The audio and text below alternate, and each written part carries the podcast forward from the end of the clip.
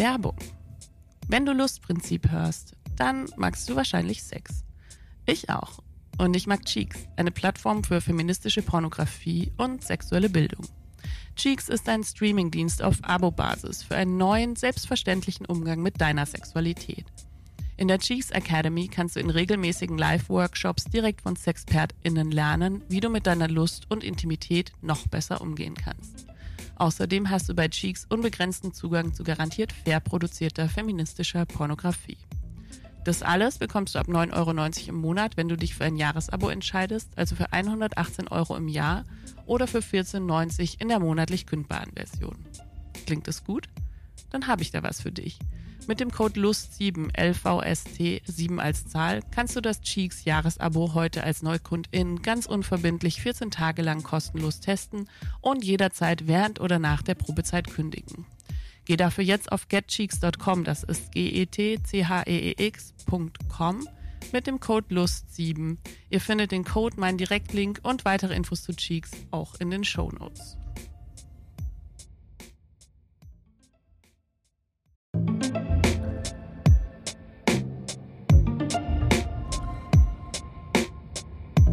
Von Adam und Eva bis Britney Spears. Es ist die älteste Geschichte der Welt, gesehen mit neuem, intimen Blick. Egal ob Slutshaming, Abtreibung oder die Ehe für alle, Pastorin und Feministin Mira Ungewitter schreckt vor den heißen Eisen des Christentums nicht zurück und erzählt, was Gott nicht nur mit ihr, sondern mit uns allen zu tun hat. Herzlich willkommen zurück im Lustprinzip Podcast, Mira Ungewitter. Vielen, vielen Dank für die zweite Einladung. Ich bin ganz aufgeregt und ganz entspannt zugleich.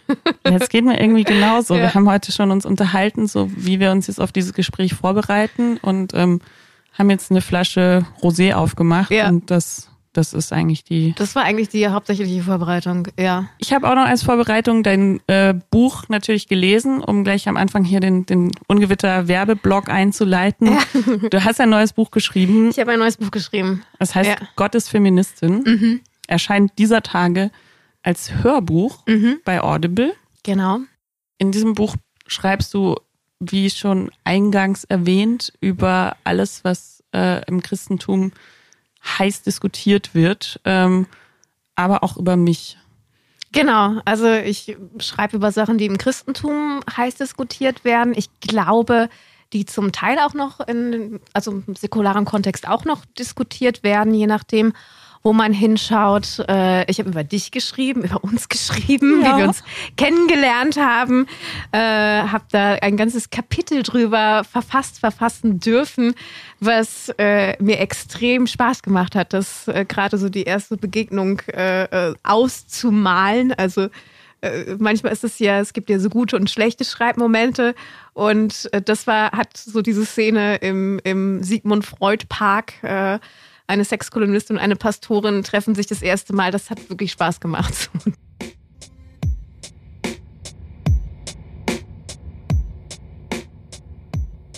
Cremant, ehrlich geschriebene Bücher und ein Frühsommerabend in Wien. Es gibt schlechtere Ausgangspunkte für erste Treffen.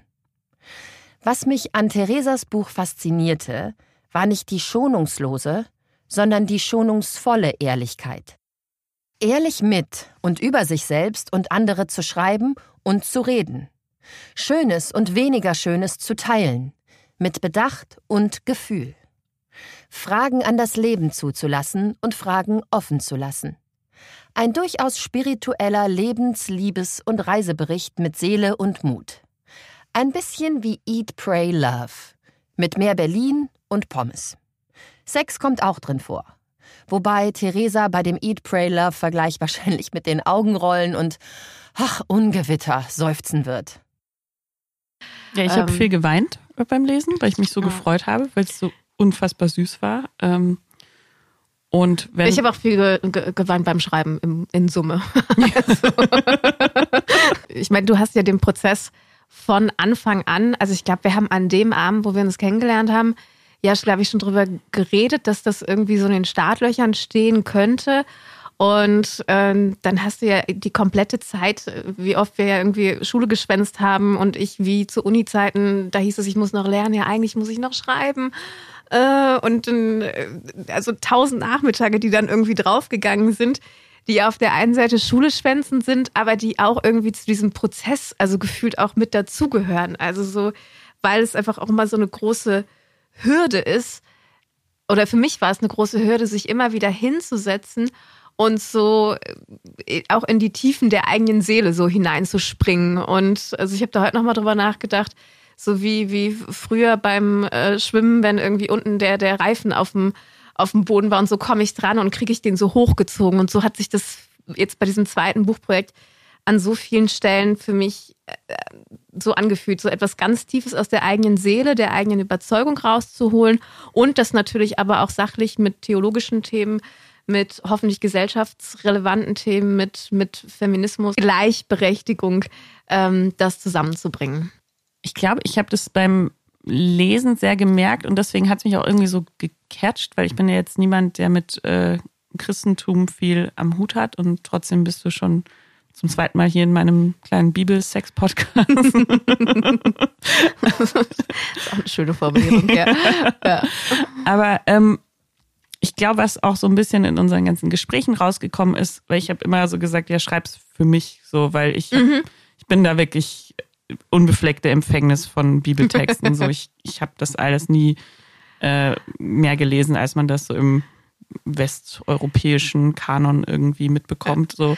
Wobei ich glaube, um da ganz kurz einzusagen, ich glaube, ich glaube, mehr Leute wissen mehr über die Bibel, als sie meinen zu wissen. Also ich mhm. glaube, dass ganz viel, ob man das jetzt möchte oder nicht, einfach auch die, die Kultur oder Kunst auch so geprägt hat, dass, dass es Motive gibt, die auftauchen, sowas wie Adam und Eva, unbefleckte Empfängnis. Das sind ja auch so Wordings einfach, ja. Ähm, die ja auch daherkommen. Also daher, äh, glaube ich, ist das einfach, um da selber drauf zu schauen, ah ja, krass, also da, da, kommt es her, da haben wir auch eine Wurzel.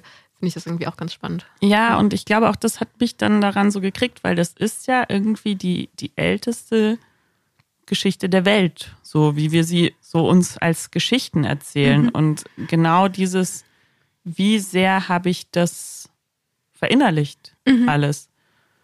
Also es gibt durchaus noch, noch natürlich noch ältere Kulturgeschichten und Mythen, aber es ist schon eine der ältesten, die uns in unserem Kulturkreis mit am meisten geprägt haben und andere Kulturkreise auch und uns miteinander auch, auch verbinden auf eine gewisse Art und Weise. Ja, ja. und die jetzt noch irgendwie so da sind, wahrscheinlich ja, auch. Ja, genau. genau. Ja.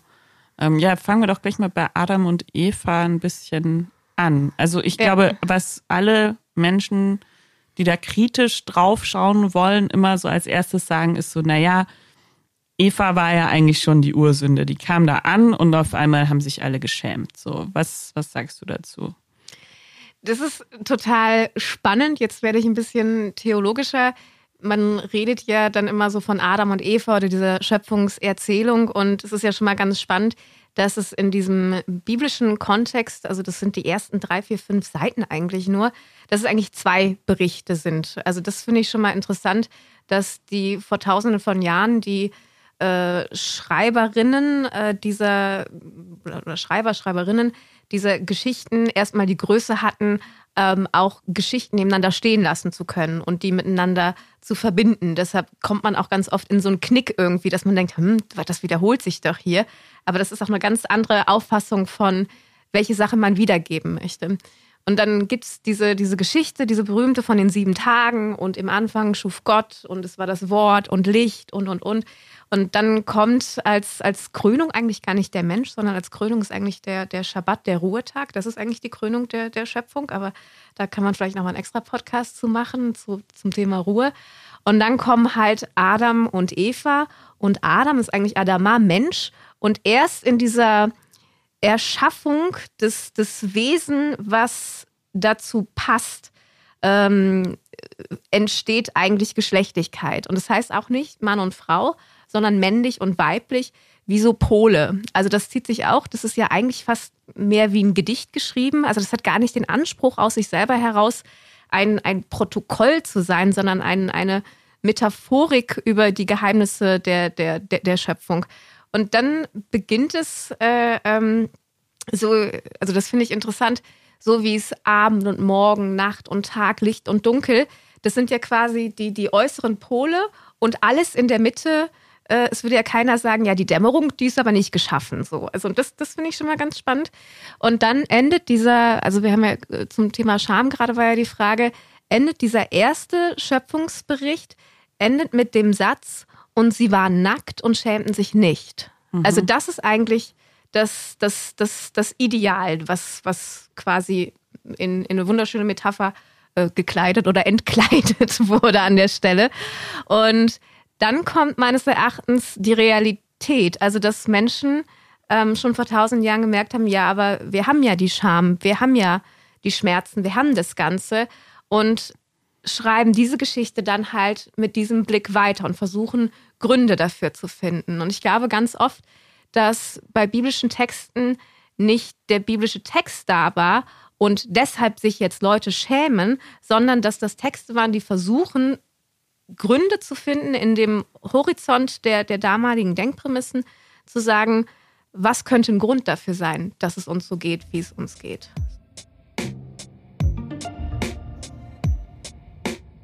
Jemand, der sich mit unserem Wohlbefinden bestens auskennt, ist Fun Factory, der Sponsor der heutigen Episode. Danke dafür und für den Wim, das stärkste Fun Factory Toy aller Zeiten. Der Wim ist ein Massagestab, den ihr selbstredend auch für euren verspannten Nacken verwenden könnt. Oder aber auch an Labien, Klitoris, Perineum und allen anderen Stellen, die euch sonst noch so einfallen. Das Gute dabei ist, die Vibration ist super stark und sorgt für noch intensivere Orgasmen. Der Motor ist aber gleichzeitig so leise und ausbalanciert, dass euch dabei die Hand nicht abfällt. Entdeckt euch selbst ganz neu auf einer Reise für die Sinne, bei der ihr euch kein bisschen verbiegen müsst, mit dem Wim von Fun Factory. Natürlich habe ich auch noch einen Rabattcode für euch. Mit dem Code Theresa20, so wie mein Vorname geschrieben, also mit TH, 20 als Zahl, erhaltet ihr bis Ende Mai auf funfactory.de 20% Rabatt auf das gesamte Sortiment. Das ist Theresa20 auf funfactory.de. Und jetzt zurück zu Frau Ungewitter.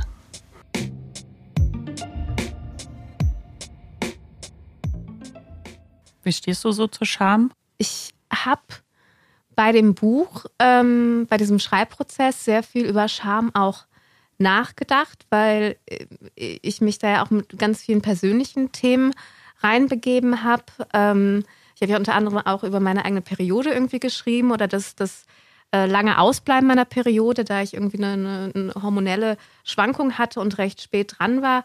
Und dann habe ich beim Schreiben gedacht, krass, ich bin jetzt 37. Wann hätte ich dieses Kapitel eigentlich schreiben können? Und mhm. ich hätte es definitiv nicht vor fünf Jahren schreiben können, weil ich das noch, mich noch so dafür geschämt hätte irgendwie. Und das finde ich, ähm, und habe auch gedacht, so es gibt ja Gefühle, Angst oder Wut, die ja auch per se nicht positiv besetzt sind, aber wo ich noch denke, da, da gibt es eine größere Produktivität oder einen Schutzmechanismus. Den gibt es sicherlich auch bei Scham. Und es ist schon das, finde ich, das stärkste und eines der schlimmsten Gefühle, die man so erleben kann. Und ich finde es manchmal so schwierig, wie schwer das ist, die abzubauen oder das abzubauen. Und aber auch das Erlebnis, ah, es klappt aber auch irgendwann. Also jetzt konnte ich ja irgendwie drüber schreiben und das Leuten erzählen. Also ich weiß nicht, ob Zeit alle Wunden heilt, aber auch im Älterwerden habe ich das Gefühl, ähm, es gibt ein paar Sachen, für die ich mich weniger schäme. Also mhm. ja, es kommen vielleicht andere mit hinzu, aber es gibt schon auch Sachen, wo ich denke, ja, couldn't kill Es ist auch so witzig, oder? Ich denke jetzt auch gerade darüber nach, worüber ich mich mal geschämt habe und jetzt nicht mehr so schäme. Ich meine, ich habe ja in meinem Buch ganz viel auch so MeToo-Sachen aufgearbeitet, mhm. so. Und das war auch ein Riesending, das zu machen. Es ist halt so bin der Dandert. Mhm. So.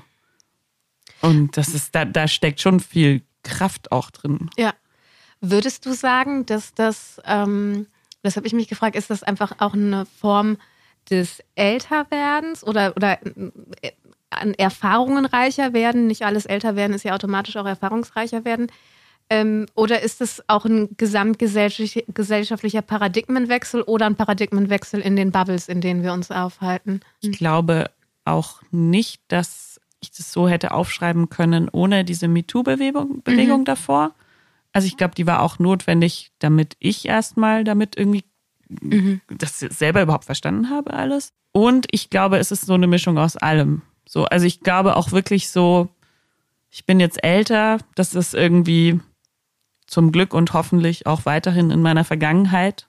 Und es ist mir auch irgendwie, es ist mir nicht egal, wer das jetzt liest und so, aber wenn ich das Gefühl habe, jemand liest es und verwendet es dann gegen mich, dann habe ich, weiß ich mehr mhm. über die mhm. Person als sie über mich glaubt zu wissen. Ja, das ist ja, glaube ich, ganz oft was. Ich glaube, das erleben wir auch beide in unseren Berufen, dass die Fantasien, die Leute damit in welcher Form auch immer verbinden, mehr über die Personen aussagen als über das, äh, den eigenen Beruf oder das Leben oder sonst irgendwas. Also das ist äh, ähm, erlebe ich auch im Christentum gerade unter oder in den christlichen Bubbles, in denen ich mich aufhalte, in den Bubbles auch immer wieder. Also welche, äh, ist jetzt so, so ein Gedankensprung, aber welche Obsession zum Thema Sexualität da herrscht. Also weil es da so eine rigide Verbotszone irgendwie gibt, die aber anscheinend das, das, das ganze Mindset, um mal dieses Wort zu nutzen, so anheizt, dass, äh, da habe ich neulich ein Zitat von Marlene Dietrich gelesen, ähm, da sprach sie über Amerika.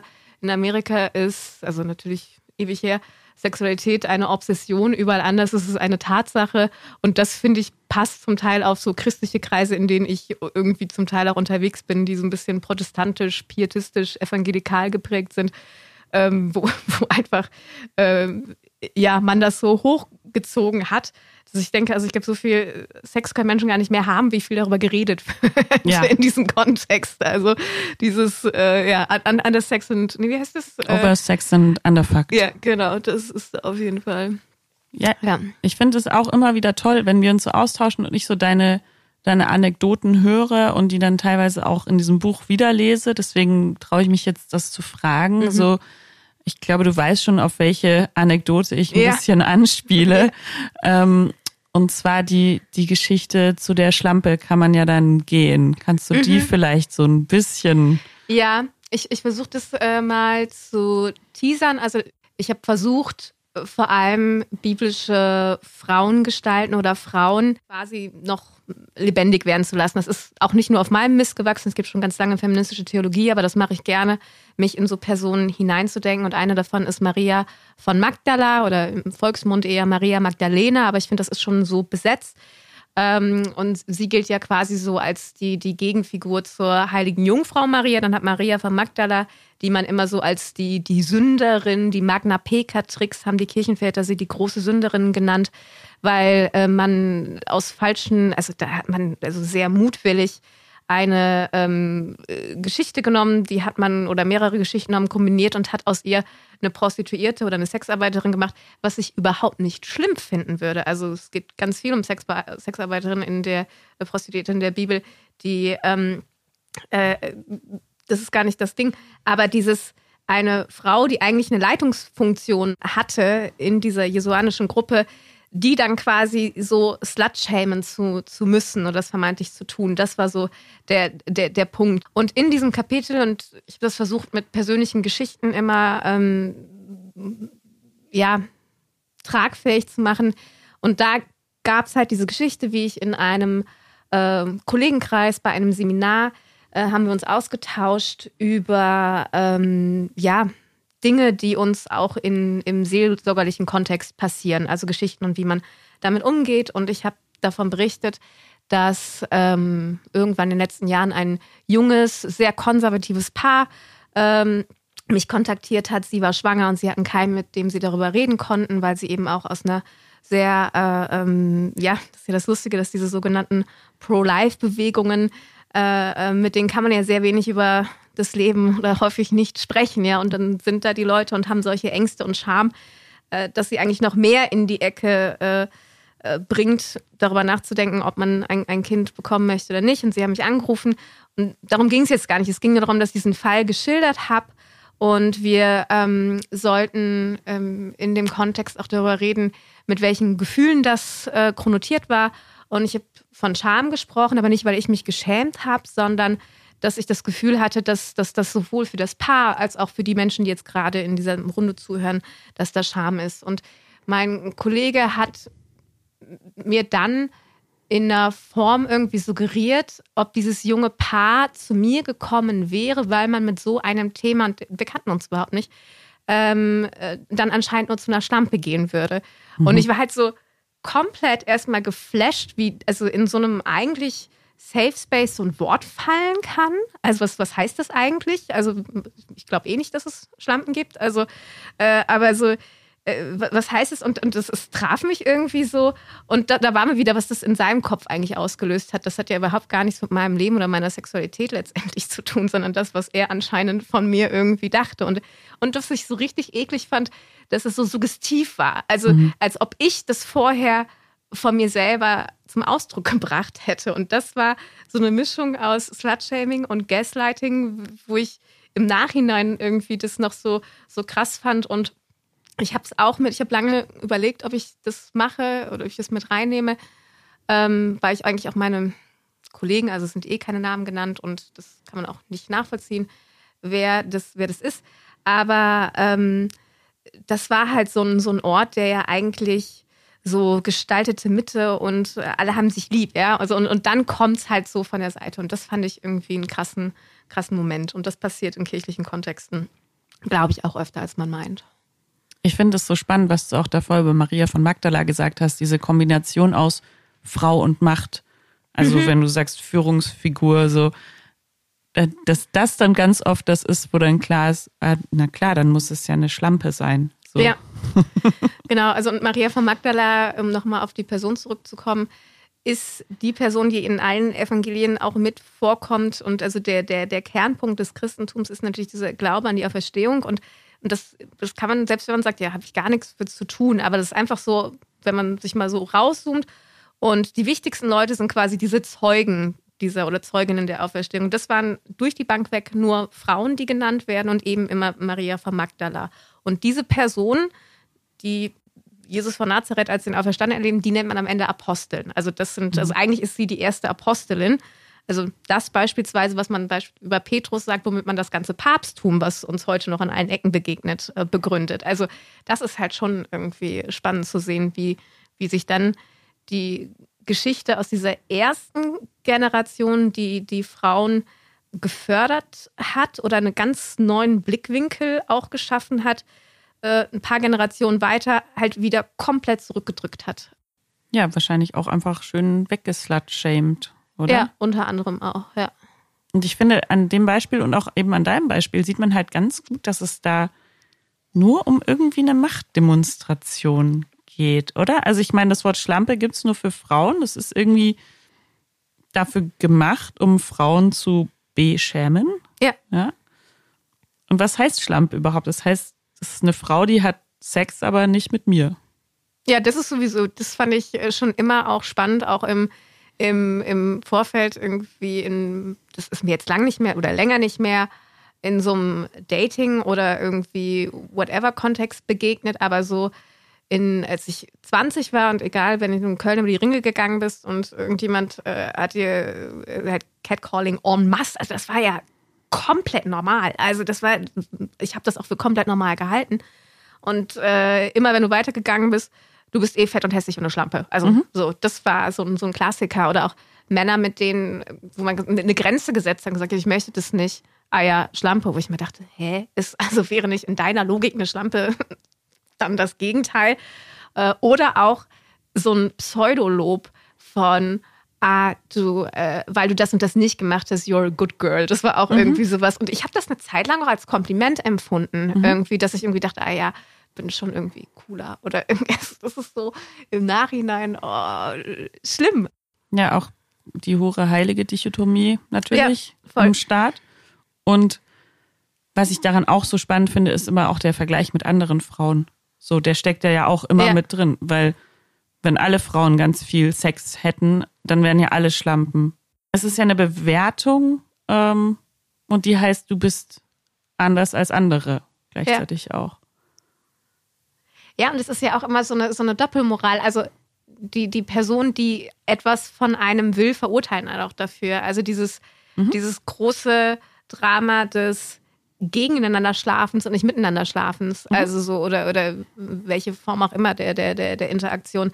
Ähm, das ist was, was ich so in den letzten 20 Jahren, worüber ich oft irgendwie nachgedacht habe. Also, dass sich da so wenig ändert, obwohl so viel Aufklärung und Freiheit und, und, und gibt.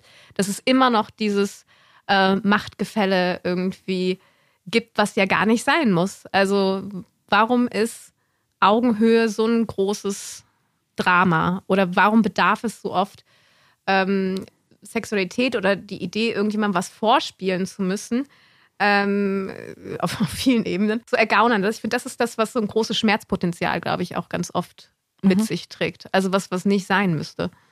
Ja, und ich fürchte, es ist gerade auch mit äh, Andrew Tate und Kollegen wieder sehr on the rise, dass man ja. irgendwie Frauen so ein bisschen entmenschlichen muss, ja.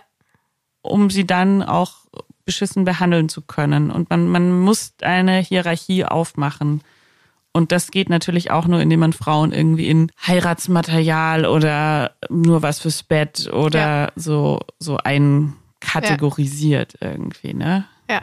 Und ich muss auch irgendwie gerade an das denken, was in meinem Leben sehr präsent ist, nämlich äh, eine Dating-Show, ähm, bei der ich als ähm, Coach mit dabei war. Die läuft dieser Tage beim Streamingdienst eures Vertrauens Netflix. Es handelt sich um Too Hot to Handle. Ähm, wer das noch nicht gesehen hat, ähm, kann sich das mal anschauen. Ich bin in Folge zwei dran. Ähm, fünf Stunden Coaching auf fünf Minuten runtergekürzt. Und es geht eben darum, dass zehn Singles, die total Bock auf Flirten und Sex und Spaß haben, in ein Retreat gesperrt werden, wo ihnen Sex verboten wird und ähm, sie müssen Strafe zahlen für alle äh, äh, Regelverstöße. Wir nennen das christliche Jugendfreizeit. ja, ja, also ähm, es hat so Vibes und ähm, es ist irgendwie ganz schön. Ich, ich meine, ich war ja am Set und ich sehe jetzt auch eben, wie es geschnitten wird und wie es auch eben medial aufgenommen wird. Und ich finde cool, dass da, dass ich in diesem Format nie das Gefühl habe, ähm, ja, genau das, was du gerade gesagt hast. Die Männer müssen die Frauen in was reinlabern und die Frauen wollen das eigentlich nicht. Mhm. Sondern ich habe echt das Gefühl, die, die Mädels, die da mitmachen, die sind sehr in einer, in einer aktiven Rolle. Und ich mag das Format einfach auch wahnsinnig gerne, dass eben nicht das Ziel ist, da mit dem Bachelor rauszugehen. So. Mhm. Also es wird irgendwie schon forciert, dass sie so tiefere Bindungen eingehen können, aber es wird nie gesagt, so, du hast gewonnen, wenn du am Ende verheiratet bist. So. ja. Und dass das 2023 immer noch ein revolutionäres Konzept ist, finde ich auch mhm. ein bisschen shocking. Ja, wir haben das ja die letzten Tage, die ersten Folgen auch zu, zusammen gesehen. Was ich, jetzt wo du es gerade sagtest, mit den tieferen Bindungen und irgendwie ja, dieser, dieser Vorwurf, der auch im Raum steht, dass alle so oberflächlich sind, was man ja aber trotzdem merkt, dass sich auch überall komplexe menschliche Gefühle gibt. Also so mhm. auch das, das, wenn dann einer zu jemand anderem wechselt, äh, merkt man ja doch, da ist ein, ein Schmerz oder eine Eifersucht oder irgendwas. Also dieser Vorwurf dieser Oberflächlichkeit müsste eigentlich auch nochmal hinterfragt werden, ob der überall so ist. Ich glaube, manchmal unterschätzt man auch, dass das, und wenn es nur, wenn es kein großes Gefühl, aber nur, nur Eifersucht ist oder, oder irgendwie man sich zurückgesetzt fühlt, aber irgendwas äh, spielt da mit. Also ich glaube, das ist auch der, der Grund, warum Menschen sich das äh, auch mit anschauen. Mhm. Ja, ich glaube, auch das ist Teil der Dramaturgie der Show, dass man am Anfang das Gefühl hat, was sind das denn für welche? Und dann natürlich sieht man eben auch, wie sie, dass sie natürlich Gefühle haben, weil sie natürlich ja. auch nur Menschen sind und ja. dann hat man sie auch noch mehr lieb und ähm, ja. weil jeder Mensch Gefühle hat. Und das ist, wenn mir Leute so immer erzählen, sie haben nur so One-Night-Stands und Affären und halt Sex ohne Gefühle in großen Gänsefüßchen. Ja. Dann sage ich, das klingt ja fürchterlich. Also du hast ja, ist, ist dir nicht warm, ist dir nicht kalt, das sind ja auch alles Gefühle ja. so, ne? Also dann spürst du ja nichts. Dann, ja. also wie soll Sex ohne Gefühle gut ja. sein? So, du kannst halt emotional nicht so involviert sein, aber selbst dann wirst du das nicht öfter als zweimal machen, wenn es dir nicht gefällt. So. Oder selbst wenn dein Gefühl das Bedürfnis von Macht beispielsweise widerspiegelt oder mal so ein Narrativ von verletzter Ehre oder irgendwie sowas. Oder auch, auch das sind ja wiederum Gefühle. Ja, und ich glaube, genau das alles und das eben auch so mitbekommen zu haben und diese Menschen, die da mitmachen, kennengelernt zu haben, führt gerade auch echt dazu. Also mir schreiben jetzt die ganze Zeit irgendwie Leute, öh, war die und die in echt auch so komisch und ist der nicht total doof? Und ich merke richtig, wie mich das so trifft, weil erstens habe ich die ja kennengelernt und mhm. ähm, auch ein bisschen mitbekommen, wie die so ticken. Und zweitens finde ich es auch irgendwie, also es sind ja am Ende des Tages, auch wenn es Fernsehcoaching war, auch Klientinnen von mir. Also, mhm.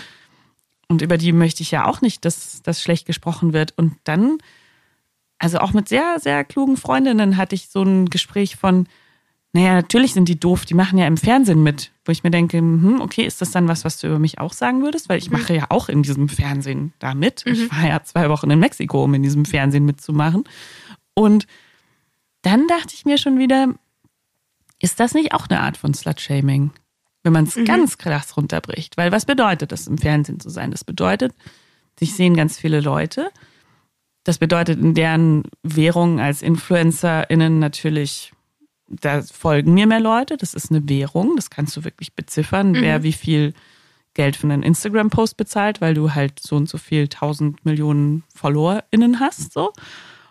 Und da frage ich mich dann wirklich, ist es nicht genau dasselbe, was wir gerade schon besprochen haben? So, du hast Exposure, das ist eine Macht, das ist auch wirklich eine finanzielle Macht.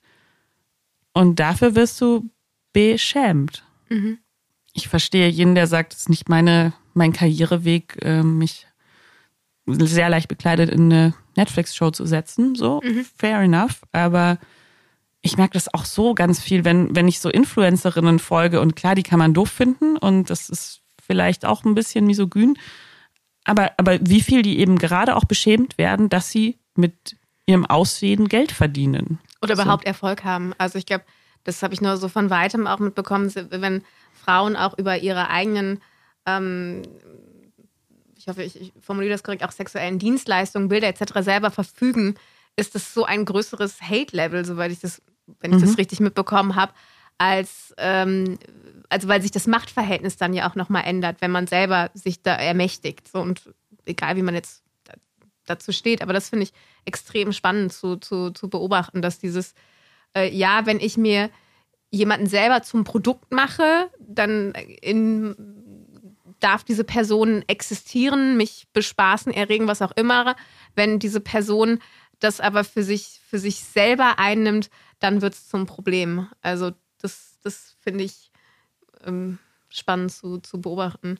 Und gleichzeitig merke ich aber selber, dass diese ich nenne es jetzt mal so, Falle funktioniert. Also ich merke das bei mir ja auch. Also ich, ich habe das jetzt natürlich nochmal unter ganz anderen Augen geschaut, äh, weil wir es auch zusammen gesehen haben. Aber dieses menschliche Bedürfnis von Brot und Spiele, von Unterhaltung, von irgendwie jemandem zuzuschauen, wo man sich dann irgendwie auch rausnimmt, so lapidar drüber zu gehen. Also es wäre komplett gelogen, wenn man da komplett außen vor irgendwie wäre. Also so, ich finde es dann nur spannend, das sich dann selber zurückzurufen, zu sagen, ah, okay, ich funktioniere auch so, ich fall gleich gerade in dieselben Mechanismen. Ja, ja, dieses, ich, ich verstehe das schon, dieses, dieses Mitfiebern und ich glaube, das ist, das ist eine wichtige Funktion von Reality-Fernsehen. Da gibt es sicher schon irgendwelche großartigen Studien darüber. Falls ihr welche kennt, schickt sie mir gerne. Es interessiert mich nämlich sehr. Ähm, weil ich glaube, gerade bei Reality-Fernsehen geht es ja wirklich darum, so sich vorzustellen, was würde ich in dieser Situation mhm. machen. So. Und dann, wie würde ich jetzt reagieren? Und es ist ja auch Entertainment. Also es ist ja dafür auch produziert. Mhm. Und ich glaube, die Menschen, die da mitmachen, sind sich dessen auch einigermaßen bewusst, dass sie mhm. ja irgendwie Brot und Spiele jetzt, jetzt sind und machen. So. Und das ist ja auch wieder eine Form von ähm, zumindest Reflexion, einfach zu sagen, so, ich, ich mache das, ich nehme das jetzt mit und äh, das bringt mir in meinem Business, meinem Erfolg, meinem Account, was auch immer, was weiter. Also dumm ist das an der Stelle nicht.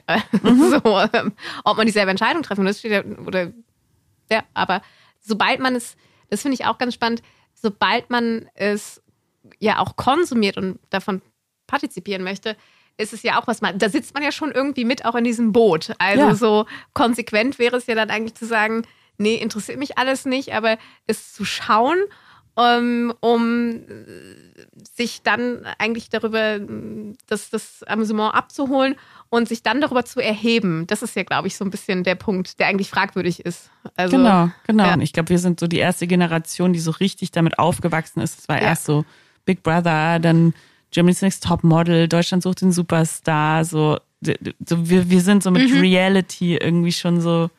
Auch die ganzen Talkshow-Formate jeglicher Art. Oh. Also das war ja äh, auch nichts anderes. Ja. ja, schon geil irgendwie auch. Vaterschaftstest. Lügendetektor. immer, immer stark. So. Ja. Und ich glaube aber, wie viel, also wie viel Slut-Shaming eben da auch immer passiert ist. Also das ist so dieses so ein bisschen dieses Erwachen, was man jetzt halt hat, dass man denkt so, ach du Scheiße, also das Hm. haben wir alles irgendwie so geschluckt irgendwie. Das ist komplett. Also, wir haben ja letztens auch nochmal kurz über die, ähm, bevor wir zu Britney kommen, auch diese Spice Girls Doku, die ich neulich gesehen habe. Ich glaube, ZDF, darf man das denn sagen? Weiß ja, ich nicht. Ja. ZDF, ZDF Mediathek, Spice Girl. Mediathek. Und also, wo die dann wirklich ge schwangerschaftsschämt wurden, als dann, ich glaube, das war Mel B und Victoria waren dann mit Anfang 20 in festen Beziehungen schwanger, gewollt, also und selbst wenn nicht, who cares irgendwie, und wurden dann dafür verantwortlich gemacht, dass es in England so eine große Teenager-Schwangerschaftsquote irgendwie hat. Also das ist mir alles nochmal aus dem Gesicht gefallen, als ich das, also das so dachte, ich, oh, Spice Girls Doku cool irgendwie. Und ich habe am Ende gesessen und geheult, Ja, ich äh, weil, weil ich irgendwie dachte, krass, das, also das fand man und fand ich, also habe ich nicht mal drüber nachgedacht, dass Mhm. das irgendwie eine Normalität ist und hatte. Ja. Ich fand am besten die Szene, wo Victoria Beckham dann nach der Geburt von ihrem Sohn in die Talkshow Ach, die eingeladen. Oh Gott, ja. ja, sie wird in eine Talkshow eingeladen und der Moderator fragt sie wirklich, ob sie jetzt ihr Baby Weight schon wieder verloren hat und sie antwortet wirklich so ganz so diligently so, yes I have und er so prove it und dann muss sie sich im Fernsehen auf die Waage stellen. So. Ja. Und damit sind wir aufgewachsen und wir sind mit Britney aufgewachsen. Mit Britney aufgewachsen, ja. Und um Britney geht's auch in deinem Buch. Um Britney geht es auch in meinem Buch. Wir haben eben schon von Maria von Magdala gesprochen und der erste Satz, den quasi der Auferstandene, egal ob man dran glaubt oder nicht, aber der erste äh, Satz zu, äh, der, der, der kommt, ist, oder das erste Wort ist erstmal Frau, Skynaika, Frau, warum weinst du? Und ich finde, dieser Satz hat auch in 2000 Jahren nicht an, an irgendwie Relevanz verloren. Und so kam ich irgendwie zu Britney, dem Slutshaming und Cry Me River. So ein Song, den ich eigentlich immer mochte. Wir haben den schon laut mitgesungen. Mitgesungen schon eben. Und das ist ja auch an sich ein geil gemachter Song. Und dann ist mir so ein bisschen in der Recherche, weil dann kam gerade diese ganze Free Britney-Geschichte irgendwie äh, auf. Also ich habe lange also gebraucht für das Buch. Ähm, und war da nochmal so geschockt, wie mit ihr umgegangen worden ist und wie auch sie, das war mir gar nicht so klar, die erfolgreiche Karriere hatte. Justin war auf dem absteigenden Ast und hat dann seinen ganzen Erfolg auf dieses Slutshaming aufgebaut. Und wenn man sich dieses Video nochmal anschaut, also ist es, eklig. es ist eklig, es ist ja so der Verdacht, dass ähm, Britney, und ich glaube, das wurde nie ausgesprochen, dass äh, da hieß es, äh, er hat sie verletzt. Also da war nicht mal von einem Betrug die Rede, sondern weiß, whatever. Ähm, und dass es dann diese Berechtigung gab für dieses Video. Na gut, es ist auch eine Kunstform, aber dennoch, wo ja irgendwie er in ihr Haus einbricht wie so ein Stalker, um dann da alles kaputt zu machen und mit einer anderen Frau irgendwie rumzumachen, dafür, dass seine Freundin vielleicht mal fremdgeflirtet hat und selbst wenn sie ihn betrogen hat. Also se selbst dann ist das kein, kein Grund. Also ich fand es so befremdlich und ich glaube, er hat das, das Album hieß dann auch noch äh, Justice mit Justin. Also es Nee, war Justified. Justified und das war ja dann so sein, sein ähm, der, der große Karrieresprung irgendwie. Und das fand ich, das, äh, ich habe da extrem viel recherchiert, im Buch kommt gar nicht so viel dann da drin vor, aber das fand ich echt auch nochmal sehr, sehr dramatisch. Und gleichzeitig dann auch eben diese äh, Vormundschaft von ihrem Vater. Ja, Und ich glaube, ein Detail, das kriege ich nicht aus dem Kopf. Sie wurde so zwangssteril gehalten. ja, sie wollte, glaube ich, Kinder haben und man hat dann äh, komplett über ihren Körper, Verhütungsmittel, über alles verfügt, während sie aber in Las Vegas äh, die kompletten Shows gemacht hat. Sie ist so das perfekte Beispiel, wie eben genau eine Frau wieder so an ihrer Sexualität gekriegt wird. So. Bei Britney, da ging es ja ganz lange darum, dass sie zwar total innocent Schoolgirl ist, aber eben auch ein bisschen slutty immer rüberkommt. So. Ja. Das war irgendwie die Das wurde ja auch Message. kreiert, meines Erachtens nach. Also das, das, also auch wenn man sich das Video heute nochmal anguckt, das ist ja so, also diese Zwischentöne, für wen das gemacht worden ist irgendwie oder welche Fantasien damit gespielt haben. Äh, ähm, und sicherlich nicht die von Britney oder vielleicht auch, aber schon eher von den Machern. Äh, das war so eher das, wo ich dachte, okay, also sehe ich heute auch mit anderen Augen. Und dann war es so ganz viele Jahre immer so, wurde sie gefragt, ob sie jetzt immer noch Jungfrau ist und sie immer so ganz brav, ja, ja, natürlich so. Ja. Man hat natürlich auch diesen konservativen christlichen Flügel mit abfrühstücken wollen. Also nicht den ultrakonservativen, für die, da war die Popmusik schon zu, zu dolle, aber dass das Image und die, die, die äh, Käuferschicht, die in Amerika größer ist, also das, das kann man ja mit, mit europäischen Standards ja nicht so vergleichen, die wollte man dann noch mit, mit reinnehmen. Einfach auch mit diesem äh, ähm, irgendwie schon hot, aber, äh, aber Jungfrau. Das war äh, Good Girl. Good Girl. Ja, Ja, ja. Das, Und dann musste aber Justin auch noch in irgendeinem Interview, wurde er dann nach der Trennung auch gefragt, hast du jetzt ihre oh, Jungfräulichkeit das war so schlimm. Ja, ja, Und sie, und er dann so, yeah, I have. So. ja. Und ich finde wirklich, deswegen passt sie auch so gut in dieses Buch, weil man so sieht, wie man so Frauen klein hält und klein beschämt Ja. Irgendwie auch. Ja, aber ich hoffe auch, aber wie es auch Möglichkeiten gibt, sich darüber auch wieder zu erheben oder da auch wieder Mhm. rauszukommen. Also ähm, aus dieser Form. Und wenn es nach 2000 Jahren äh, Theologinnen und Theologen gibt, die, die das äh, wieder rausholen. Und wie gesagt, nicht, weil Maria von Magdala keine Sexualität haben sollte. Einfach, weil, also um die Sachen gerade zu rücken. Mhm. Und, und ich glaube, nee, gerade rücken ist das falsche Wort, dieses Selbstermächtigen. Also ich glaube, das ist ja das, was, was dir weggenommen wird, indem dann, äh, oder der, der Versuch, dass man das jemandem wegnehmen möchte. Diese Selbstermächtigung über sich selber, über seine Sexualität, egal wie die aussieht und in welcher Form die stattfindet. Und, ähm, und das ist, glaube ich, der, der, der, der große Punkt und vielleicht auch was, was ich mit dem Buch mit beleuchten würde, so, das ist möglich, so, das ist meine Sexualität, das ist deine Sexualität und solange das alles auf egalitäre Art und Weise ist, ist es gut und wichtig und, und ich würde als Pastorin sagen, auch von Gott gewollt. Und überall da, wo es eigentlich einen Knick gibt, wo Egalität wegfällt ähm, und bewusst und verletzend, jetzt nicht, weil man sich vielleicht ein bewusstes Setting begibt und sagt, okay, ich möchte jetzt aber dies oder das, das ist ja wieder was ganz anderes. Aber wo das verletzt wird, wo der eigene Körper, die eigene Seele entmächtigt und beschämt wird, ähm, und das gilt nicht nur für Sexualität, auch darüber hinaus, das, also da ist, da, da ist es dann halt immer falsch. Und da muss man es besser machen. War es für dich äh, ein Akt der Selbstermächtigung, dieses Buch zu schreiben? Mm, Also ich glaube, gerade dieses Schlampenkapitel, da habe ich, glaube ich, auch lange mit mir gerungen. Ähm, das fand ich schon sehr ermächtigend. Und ansonsten kann ich es an der Stelle gar nicht so sehr sagen. Also ob das jetzt was mit Ermächtigung oder einfach auch erzählen wollen Mhm. an einigen Stellen und auch gespannt sein, was, was darauf zurückkommt. Also auch mit einer Angst natürlich. Also das schwingt ja immer mit, dass Leute das total banal und scheiße und schlimm finden könnten. Und da würde ich schon sagen, jetzt wo es fertig ist, bin ich fast so, ja, und wenn es so ist, dann ist es halt so irgendwie. Äh, das, das, das war schon so ein, so ein Punkt. Und dass all diese Gefühle damit eingeflossen sind und wenn es mich dann ermächtigt und vielleicht auch andere Menschen auch, dann, dann ist es hoffentlich gut. Aber es ist, ist im Flow. Schauen wir mal. Schauen wir mal. Schauen wir mal. Ja.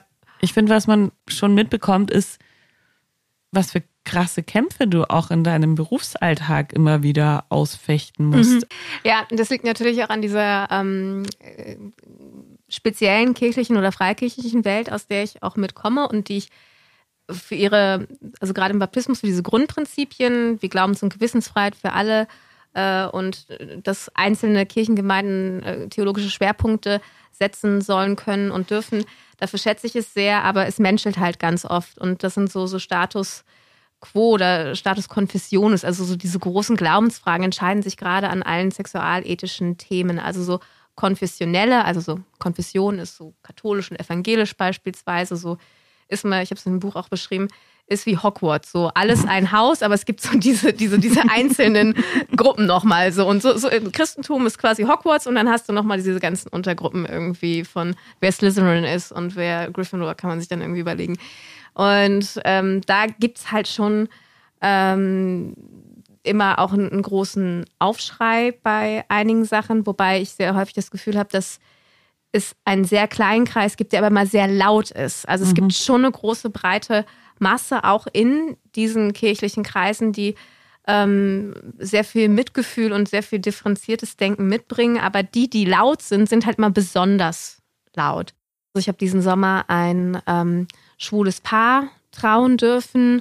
Und das hat natürlich ähm, für sehr viel Aufsehen ähm, gesorgt und, und Unverständnis an vielen Stellen. Gleichzeitig hat es jetzt auch viele Gedankengänge aufgebrochen, auch wenn diese Trauhandlung nicht der Mehrheitsmeinung der Baptisten und der Freikirchen in Österreich entspricht, hat es aber ähm, dennoch viele Leute, glaube ich, zum, zum Nachdenken ähm, gebracht. Und auch, ich glaube, was vielen Leuten oder Christinnen oder religiösen Menschen, sie versuchen, sich sehr an, an so Gesetzen irgendwie festzuhalten, obwohl sie das nie so nennen würden und verlieren ganz oft die Menschen irgendwie außer Blick. So, also dann ist es die Abtreibung oder die Homosexuellen und das, was ich mal als jesuanisch oder von meinem Glauben empfindend sagen würde, ist als erstes muss man sich mal die Menschen und das, das was, was dazu führt äh, oder was was Menschen empfinden. Also dann gibt es ja so Vorstellungen, ja, wenn dann Menschen aber ihre Sexualität nicht ausleben würden, dann wäre es ja okay. Und dann denke ich mir, also, also was stellt ihr eigentlich euch vor, wer ihr seid, dass ihr das Leuten sagen dürft irgendwie? Und was, was wollt ihr Menschen alles wegnehmen? Also wenn ihr könntet. Oder auch, wie wenig Menschen in Kirchen klar ist, dass Frauen aufgrund von Kirchen keine Kinder kriegen oder, oder sich für eine Abtreibung entscheiden, weil sie so eine Schamkultur einfach auch mitgeprägt haben. Und also darüber könnten wir jetzt Stunden reden. Und das war auch ein, ein, ein Versuch, das zu, zu erzählen. Und das darf man ja dann in Büchern. Man kann Geschichten erzählen. Und ich habe mich am Anfang dachte ich, vielleicht ist das zu banal und dachte, ich schreibe hier so ein super ähm, abgeklärtes Sachbuch. Und in dem Prozess habe ich gemerkt, nein, es braucht die Geschichten und es braucht auch irgendwie hoffentlich das, das Fachwissen kannst du noch ein bisschen mehr über diese Trauung erzählen? Ich glaube, es war sogar die erste freikirchliche Trauung von zwei Männern in Österreich. Also es war auf jeden Fall die erste Trauung, die von einer freikirchlichen Geistlichen durchgeführt worden ist. Zu der Trauung, das sind ähm, zwei ähm, wunderbare Menschen, die zu uns in den Gottesdienst kommen, die selber kirchlich, katholisch und freikirchlich ähm, aufgewachsen sind. Ähm, also von, von Anfang an und sehr, sehr engagierte äh, Menschen. Und die haben mich äh, gefragt, nachdem natürlich auch sie eigene kirchliche, biografische Brüche nach dem Coming Out hatten, dennoch aber auch ganz viel, auch wieder Zuspruch von der Familie, die das aus, ihrem, aus ihrer Weltsicht ja neu sortieren musste, auch bekommen haben. Und ähm, ja, die haben jetzt einfach ganz regulär geheiratet und äh, haben mich gefragt, ob ich das segnen oder, oder die Trauung halt machen möchte. Und da habe ich mich sehr darüber gefreut und ähm, habe dazu Ja gesagt. Das war im Juni und es war eine sehr wunderschöne und ähm, ja ganz so eine, äh, einfach so eine schöne Familienhochzeit, das ist so mit diesem Schuhspiel und diesen ganzen Dingen irgendwie so. Und es ist mal so lustig, wenn man dann so dabei ist und das mitbekommt und dann hört man, jetzt reden wir von richtig abgedrehten Leuten, wir reden jetzt nicht von einem durchschnittlich Konservativen, die, weiß ich, Homosexualität für eine satanische Weltverschwörung halten und denkst dir, nee, hier ist Schuhspiel und Kartoffelpüree. Also das ist, das ist, das ist wirklich so, du sitzt und, und, und du versuchst diese Welten ja zusammen zu bringen. Also natürlich habe ich meine Grenzen, wo ich auch sage, hier geht es auch keinen Schritt weiter. Und gleichzeitig versuche ich dann wieder zu verstehen, warum denkt diese eine Person das? Und manchmal sind solche Diskussionen, wenn ich einen guten Tag habe, ist es ja so, was man im Internet immer bemängelt, dass man sagt, ah, man muss doch auch miteinander reden können. Wir machen das dann in diesen Kirchenformen. Das sind sehr anstrengende Tage irgendwie, aber da hast du wirklich wie so eine Kommentarspalte in live. So. so, und das ist halt wirklich, und manchmal sitzt man dann und denkt, ah ja, krass, das kannst du. Also da, da, klar, für dich muss das so abstrus sein und umgekehrt ja für mich irgendwie auch. Und sich da aushalten zu lernen und trotzdem zu gucken, nicht nur zu sagen, nee, raus mit, mit dem Ganzen, sondern ja, schon auch, aber so dieses, eigentlich will ich dich davon ja auch mit überzeugen, schau es dir doch mal von einer anderen Perspektive an und lern doch mal zu lieben. Ich finde, so viel wird immer so mit der Liebe auch rumargumentiert. So, die Liebe ja. muss ja schon für ganz schön viel. Sie trägt alles, sie hofft alles. Äh, ja. ja. Cheers. Wir haben hier gerade ganz unauffällig Wein eingeschenkt. Hat super geklappt. ähm, ja, und ich fand das so schön, das hast du mir danach auch erzählt und es kommt auch in deinem Buch vor, wie du dann nochmal die, die Reaktion vom, vom Opa. Oh, ich habe geheult. Ich habe auch, ich habe schon geheult, ja. als du es mir erzählt hast und dann nochmal beim Lesen. So. Ja. Also ich habe dieses äh, junge Paar getraut und dann kam Opa Micha auf mich zu, 86, tiefgläubiger Mensch. Ähm, und für den war das sicherlich auch nicht das, das, das Leichteste irgendwie. Und der kam dann irgendwie danach auf mich zu und es, es gibt ja so, so Menschen, die dann so eine einfach, wo die, wo die, die, die Freundlichkeit denen vorauseilt. Und er hat das selber gesagt, so die, die Güte meiner Frau eilt mir heute noch voraus, wenn ich irgendwo reinkomme. Ähm, alle kennen meine Frau und deshalb sind die alle so nett zu mir. Und der ist selber so ein, so ein Herz von Mensch und kam danach zu mir und hat gesagt zu mir, es kann doch nicht sein.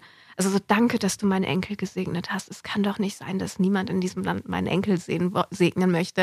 Und jetzt fange ich schon fast wieder an zu weinen, weil es einfach so, ähm, ja, so er, ergreifend war. Und, und dann finde ich es spannend, ähm, natürlich hat das mit einer persönlichen betroffen im Sinne von, also in einer persönlichen Beziehung, die er zu seinem Enkel hat, äh, zu tun. Vielleicht hätte er ohne diesen Gedankengang auch nicht gehabt. Aber dass es möglich ist, dass Veränderungen stattfinden kann. Und das ist schon was, was ich für mich und für mein Berufsleben brauche. Also auch wenn es oft genug Zweifel daran gibt und man schaut ins Internet und es ist alles so laut und alles ist schwierig und so, aber es geht und es hat schon stattgefunden, es wird auch weiter stattfinden. Das ist schon was, wo, also das sind Momente, die man dann einfach mit sich trägt, die die Hoffnung auch ähm, ja, bewahren, sage ich es mal, oder, oder neu aufkeimen lassen. Ja, wie, wie kommt jemand überhaupt darauf, sich da einmischen zu wollen? Mhm. So, da, da komme ich irgendwie nicht so drüber hinweg. Also ich würde mal versuchen, noch eine, eine Lanze in die andere Richtung nur versuchen zu brechen. Also es, es gibt einige oder ich unterscheide da in, im Christentum oder das, also im Christentum einfach, weil das, da komme ich her und das sind die Menschen, mit denen ich zu tun habe und da meine ich einen Einblick haben mhm. zu können. Und manchmal glaube ich, dass Menschen durch diesen Glauben mit und auch zum Teil kulturell, das kommt noch mal ein bisschen drauf an, ähm, also alleine in Bayern sind sowohl katholische Christen als auch protestantische äh, da ist zum Beispiel, weiß ich, die dürfen was trinken und in Hamburg darf man eher rauchen und umgekehrt und dann wird das zum, auch zum, zu, einem, zu einem christlichen Regelwerk erklärt. Also es gibt auch kulturelle Unterschiede. Und einige haben Dinge mitbekommen und ähm, lesen auch Bibeltexte in einer speziellen Form, die natürlich auch ihre eigenen Interessen unterstützen. Ähm, da ist auch keiner von frei, dass sie das als einen enormen Bruch oder irgendwas gegen Gott empfinden würden. Und davon haben sie so eine Heidenangst, dass sie das gar nicht zulassen können, den Menschen zu sehen. Und das ist, glaube ich, ganz häufig der Punkt. Ich, es sind nicht alles nur eine hassende Meute. Es gibt ganz viele daran, die wirklich denken, aber wenn ich jetzt an der Stelle anders denke oder mich traue, anders zu denken, dann geht mir vielleicht mein Heil oder die Liebe Gott. Das ist so eine Angst, dass ein Fundament wegbricht. Und deshalb muss man diese Systeme oder Theologien einfach nochmal anders beschreiben, diese Möglichkeiten von, von Angst und Scham. Da ist auch ganz viel Scham dabei. Und ich will die gar nicht, will das gar nicht in Schutz nehmen, ja, aber ähm, die Seite sehe ich halt auch. Also, dass, dass, dass, dass da äh, einige sind, wir hatten jetzt eine, eine große Besprechung zu dem Thema, also eine, eine, eine Versammlung. Und da waren dann, war das das erste Mal, wir reden schon seit zehn Jahren in freikirchlichen Kontexten auch darüber, wo Leute dann nach vorne gegangen sind und gesagt haben, ja, unser Sohn ist auch schwul und wir, das, der hat so viel Verletzungen von anderen Christinnen erfahren, nachdem das rauskam. Ganz, ganz fromme Leute.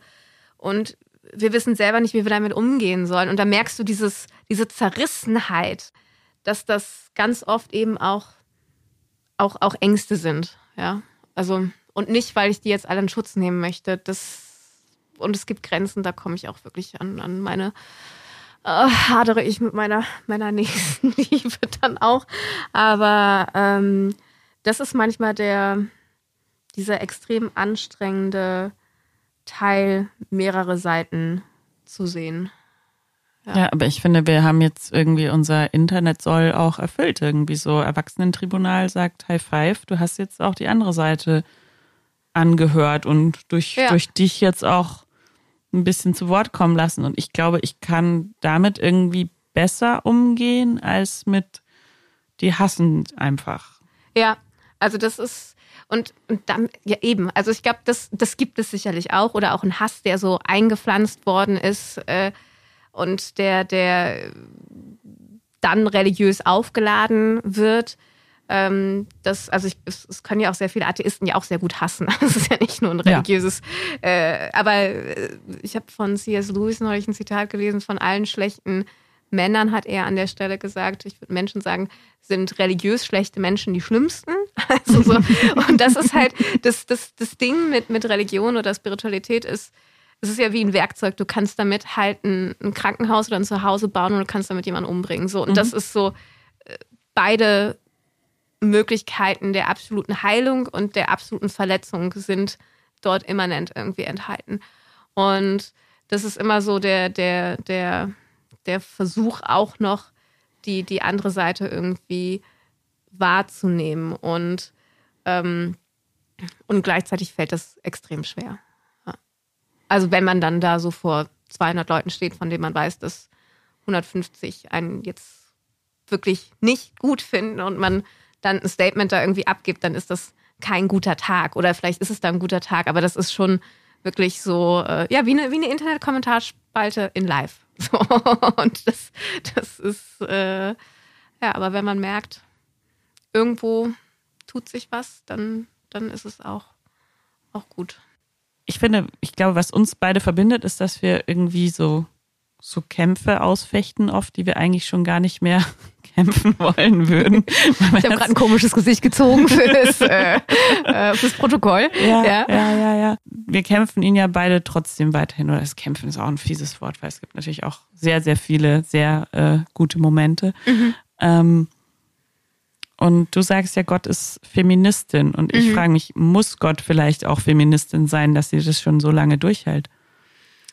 Äh, ja, gute Frage. Der, das ist ja auch der Titel des Buches und der ist mir so Bums eingefallen. Also das ist eingefallen, das ist jetzt auch nicht die allerkreativste Variante, aber äh, das, das war so, äh, das war auf einmal da und da dachte ich, ähm, ja, das wird der Titel. Und ähm, gleichzeitig sage ich natürlich auch in dem Buch, wenn es Gott gibt, also Gott lässt sich nicht beschreiben, Gott lässt sich auch nicht mit einem Wort festlegen, obwohl ich das an der Stelle tue.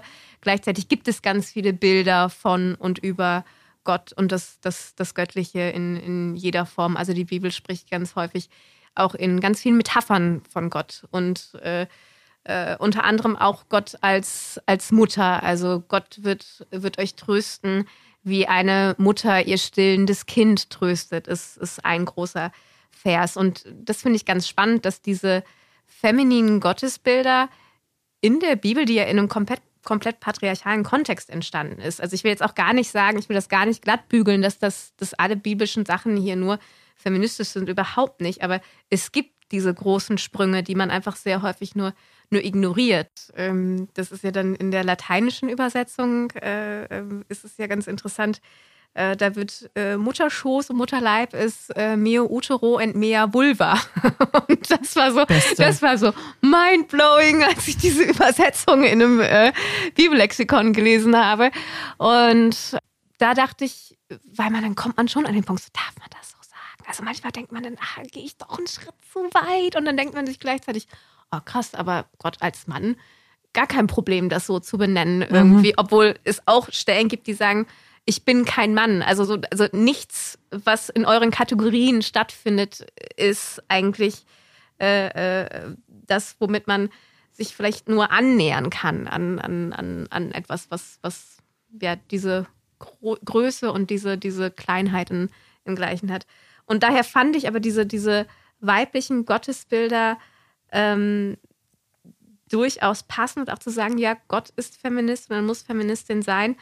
Wenn man ganz lapidar bei Wikipedia googelt und natürlich kann man historisch und welche Wellen und was für eine Form von Feminismus alles nochmal durchgehen, aber unterm Strich ist es ja, alle Menschen sollten dieselben Rechte haben. Mhm. Auch Frauen. So Punkt. Auch, so. auch, auch Frauen. Frauen, auch und Menschen. Nämlich. Auch Menschen einfach. Ja, und, ja. und daher ähm, kann ich diesen Satz einfach noch so zweimal mittlerweile unterstreichen und drei Ausrufezeichen irgendwie da, dahinter setzen. Gottes Vulva ist groß. Cheers darauf. Cheers darauf. Das ist einfach so schön. Es steht in der Bibel. Ja? Es steht da. Es steht, äh, äh, steht, steht in der Bibel. Also das ist ähm, ein, ein überraschendes Buch.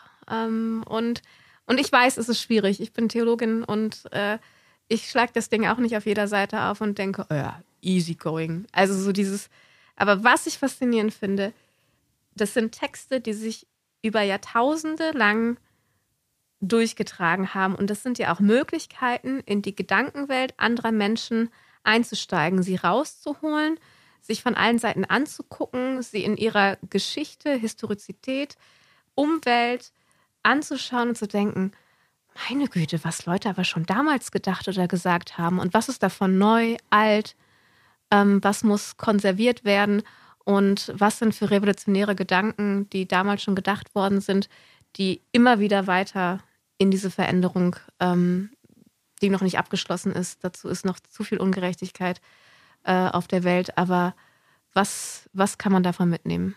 Und das ist mein ganz, ganz kleiner Beitrag dazu. Danke, liebe Mira, für deinen ganz kleinen und doch ganz, ganz, ganz großen Beitrag. Hört alle Miras neues Buch äh, Gott ist Feministin ab jetzt auf Audible und im Herbst dann auf Papier gedruckt. Äh, könnt ihr es nochmal lesen. Ähm, bis dahin folgt uns natürlich im Internet äh, Prinzip und äh, Mira Ungewitter. Mira Ungewitter, ja. Ja. Ist übrigens kein Künstlername. Ist kein Künstlername. in Es echt. ist, ist für echt. Ähm, danke auch an Fun Factory ähm, für den neuen Wim Massager. Ich glaube, Gottes Ich bedanke Vulva. mich auch einfach immer bei Fun Factory. Fun Factory kann man nicht oft genug danken. Wir haben, wir haben viel getan. Auch, also Gottes, Gottes Vulva würde Fun Factory benutzen. Die Leute sollten dein Gesicht sehen, das du jetzt gerade siehst. So. Ich sah den, sah den nächsten Antrag äh, schon irgendwie. Ja, Ja, ja, läuft. läuft. So. Er spricht nicht der Mehrheitsmeinung der Baptisten und äh, Cheers. Cheers.